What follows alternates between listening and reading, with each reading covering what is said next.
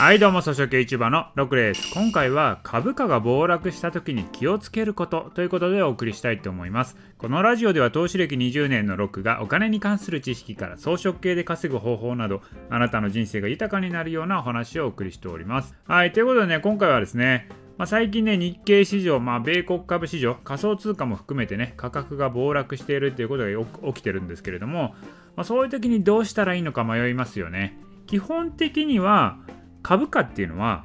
上がったら下がるものなんですね。上がったらですね、価格が高くなりすぎることがあるので、まあ、利益確定などでですね、売られていくと。で、調整が入るっていうものなんですよ。だから相場には下落調整っていうのはつきものっていうのが基本なんですね。だから業績がいいものっていうのは株価が調整した、下落調整してきたら買ってもいいんですよ。まあ、なんですけど、これ業績が悪いものを下がってから買うっていうのは結構危険なんですね。そういう株はですね下がり続けることもありますから業績がいいものっていうのは株価が下がればですね買うっていうのを考えてもいいと。こう全体的に市場がバーンってね暴落してる下がってる時に上がる銘柄とか上がるセクターっていうのが出たりするんですけど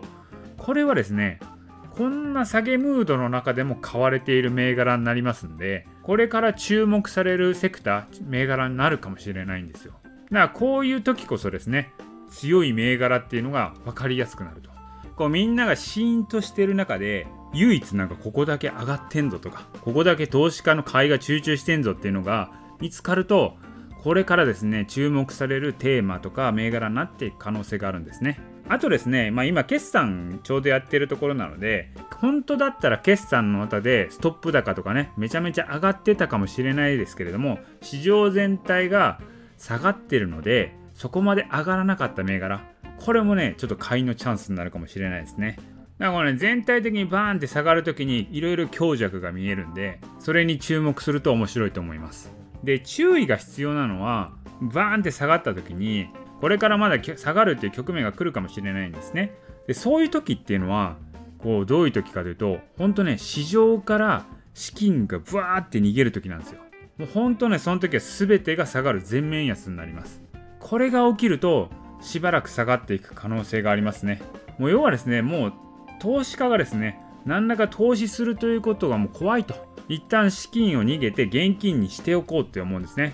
信用収縮が起きるって言われたりしますけれども、みんなが投資してバーンって買ってたものをもう一旦もうやめとこうっていうかもう全市場からね、資金がバーンって逃げるんですよ。そういう時はね、全てがね、下がりますからね。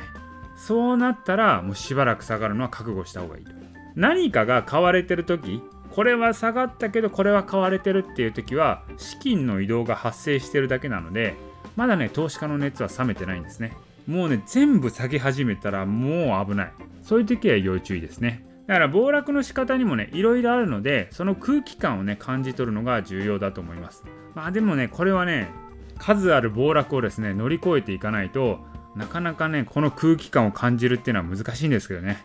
やっぱ本当に暴落する時っていうのは